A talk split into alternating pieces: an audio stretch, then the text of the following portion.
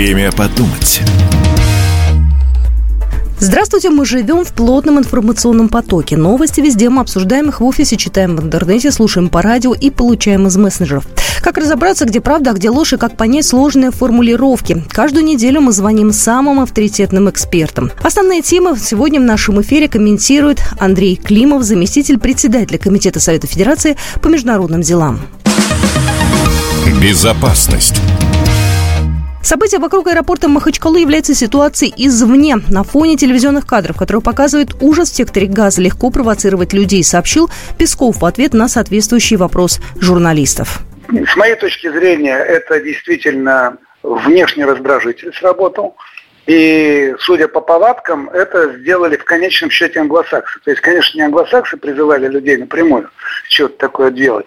Но вы вспомните, допустим, события 90-х, начала 2000-х годов, когда на Дагестан пошли вот эти международные террористы с территории Чечни, а за всем за этим э, следили и активно в этом участвовали зарубежные центры, расквартированные как раз где-нибудь в Лондоне или в Вашингтоне.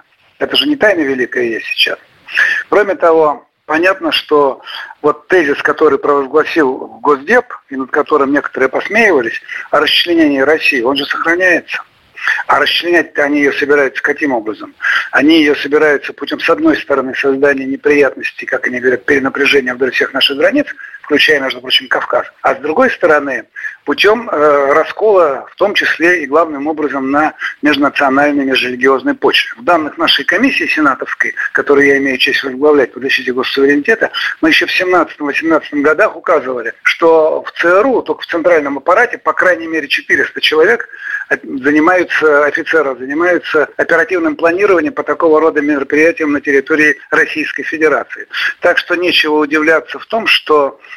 ну, следствие, конечно, покажет, детали назовут, в том, что во время этого следствия или в последующем выяснится, откуда действительно дергали за ниточки вот э, событий, связанных с общественными беспорядками, правонарушениями в Махачкалинском аэропорту. То есть это, э, на мой взгляд, как раз пример попытки внешнего вмешательства с целью дестабилизации внутренней ситуации в Российской Федерации. И нам надо понимать, что в текущей ситуации, когда вообще турбулентность по всему миру идет, э, для нас одна из важнейших ценностей будет как раз – это наша внутренняя общественно-политическая стабильность, о чем, кстати, и президент неоднократно говорил.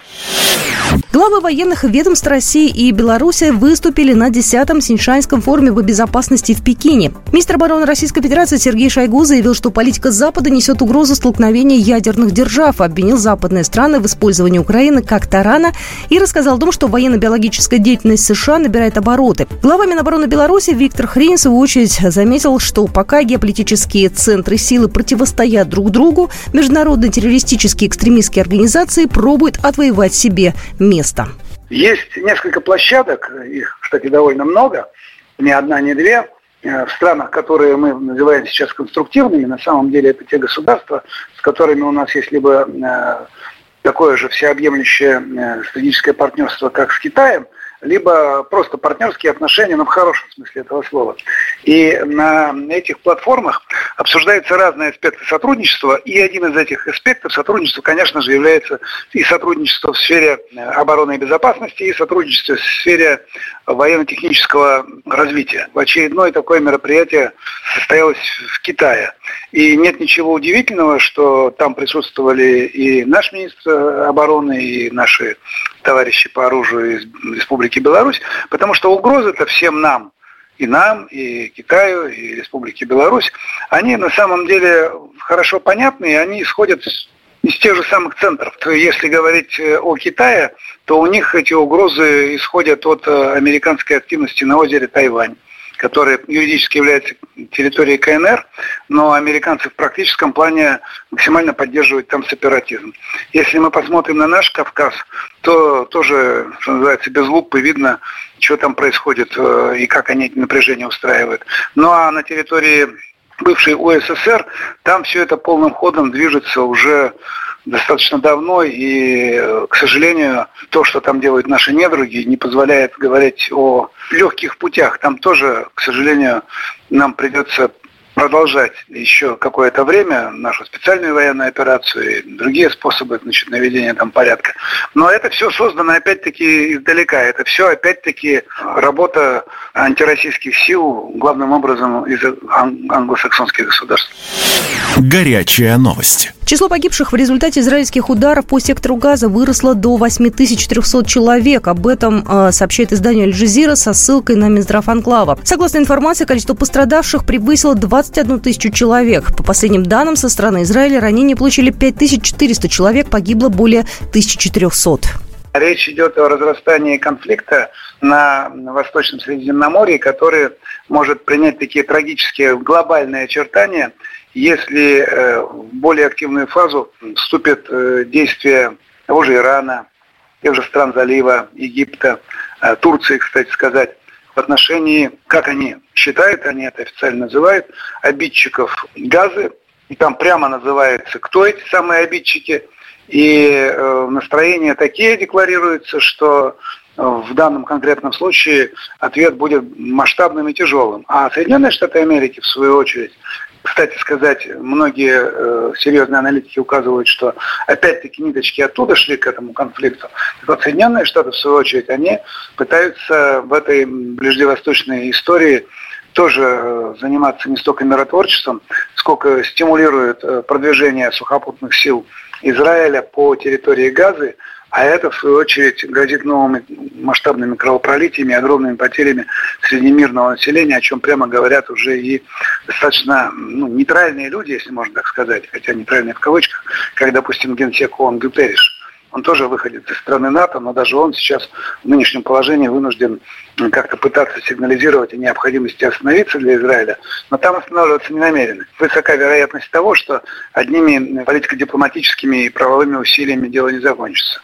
Здесь я боюсь, что Средиземное море, Восточное Средиземноморье может стать источником очень тяжелого конфликта и затяжного.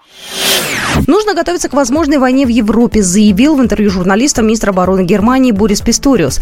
Нам нужно привыкнуть к мысли, что в Европе может возникнуть угроза войны. Германия должна уметь защищать себя. Мы должны быть готовы к войне, сказал он. По его мнению, конфликты на Ближнем Востоке и на Украине будут иметь последствия в немецком обществе. Он то ли заблуждается, то ли хочет увести в заблуждение всех. Война в Европе-то уже идет. Причем это, это, это, эта война сначала была гражданской войной на территории Украины, а теперь она приняла форму тотальной гибридной войны целого ряда европейских государств во главе с Соединенными Штатами Америки и Великобританией против Российской Федерации. Для нас это специальная военная операция на поле боя, но и наши министр иностранных дел и многие другие высокоставленные э, наши чиновники говорили о том, что против России идется Э, такая тотальная гибридная война со стороны там, пяти десятков государств. Если вы посмотрите, что это за государства, вы увидите, что это в основном государства европейские. Де-факто война идет масштабная, пусть мы ее называем там гибридной, но это война. И если кто-то э, посчитает, что это разные вещи, это не так.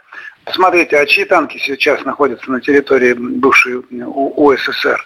чьи там э, находятся разного рода консультанты, советники, а зачастую и наемники. Откуда они, из каких государств? Мало того, есть вероятность такого сюжета, допустим, когда националисты украинские, которые на самом деле ненавидят самого Зеленского, э, затеют какой-нибудь переворот такой серьезный и постараются э, оружие повернуть, э, в сторону вот, э, европейцев, то им тоже мало не покажется. То есть они выпустили джина из бутылки. Сейчас на территории Украины со стороны вот этой хунты э, находится под ружьем там сотни тысяч человек. И это будет э, тяжелая история и для Польши, и для Прибалтики. Э, вот в Венгрии понимают опасность ситуации, в Словакии понимают опасность ситуации, а министр иностранных дел Германии хочет всю эту картину развернуть по-другому. Горячая новость. Бизнесмен Илон Маск заявил, что спутниковая система Starlink будет использоваться в Газе исключительно в гуманитарных целях. Он об этом написал в соцсетях. С заявлением миллиардер выступил после того, как Израиль пообещал разорвать с ним любые связи из-за помощи палестинцам. Маск – это фигура непростая. У нас его иногда так довольно э, легкомысленно рисуют, но зная, как выглядит жизнь в Соединенных Штатах Америки, серьезная такая, глубинная, я рискну предположить, что Маск это тоже продукт вот того самого глубинного американского государства, и он нужен для того, чтобы нетрадиционными методами решать э, важные вопросы, которые через официальные правительственные каналы не решаются. Поэтому действия Маска, его слова, его решения, они могут разниться с теми решениями, которыми, допустим, декларируются от имени Байдена. Но до конца понять это, наверное, можно будет только через какое-то время. Но еще раз повторю, Маск, он не такой, знаете, романтик-одиночка, который может позволить себе говорить, чего хочет, и пулять деньги куда хочет. У него основные заказы-то откуда были? На каких, так сказать, структурах американских он поднялся? Вот. Поэтому то, что говорит Маск, это отчасти отражает те варианты э, развития, которые держат про запас те же люди из этого так называемого глубинного американского государства. И это была программа «Время подумать». Основная тема сегодня в нашем эфире комментировал Андрей Климов, заместитель председателя Комитета Совета Федерации по международным делам. Программа произведена по заказу телерадиовещательной организации Союзного государства. Время подумать.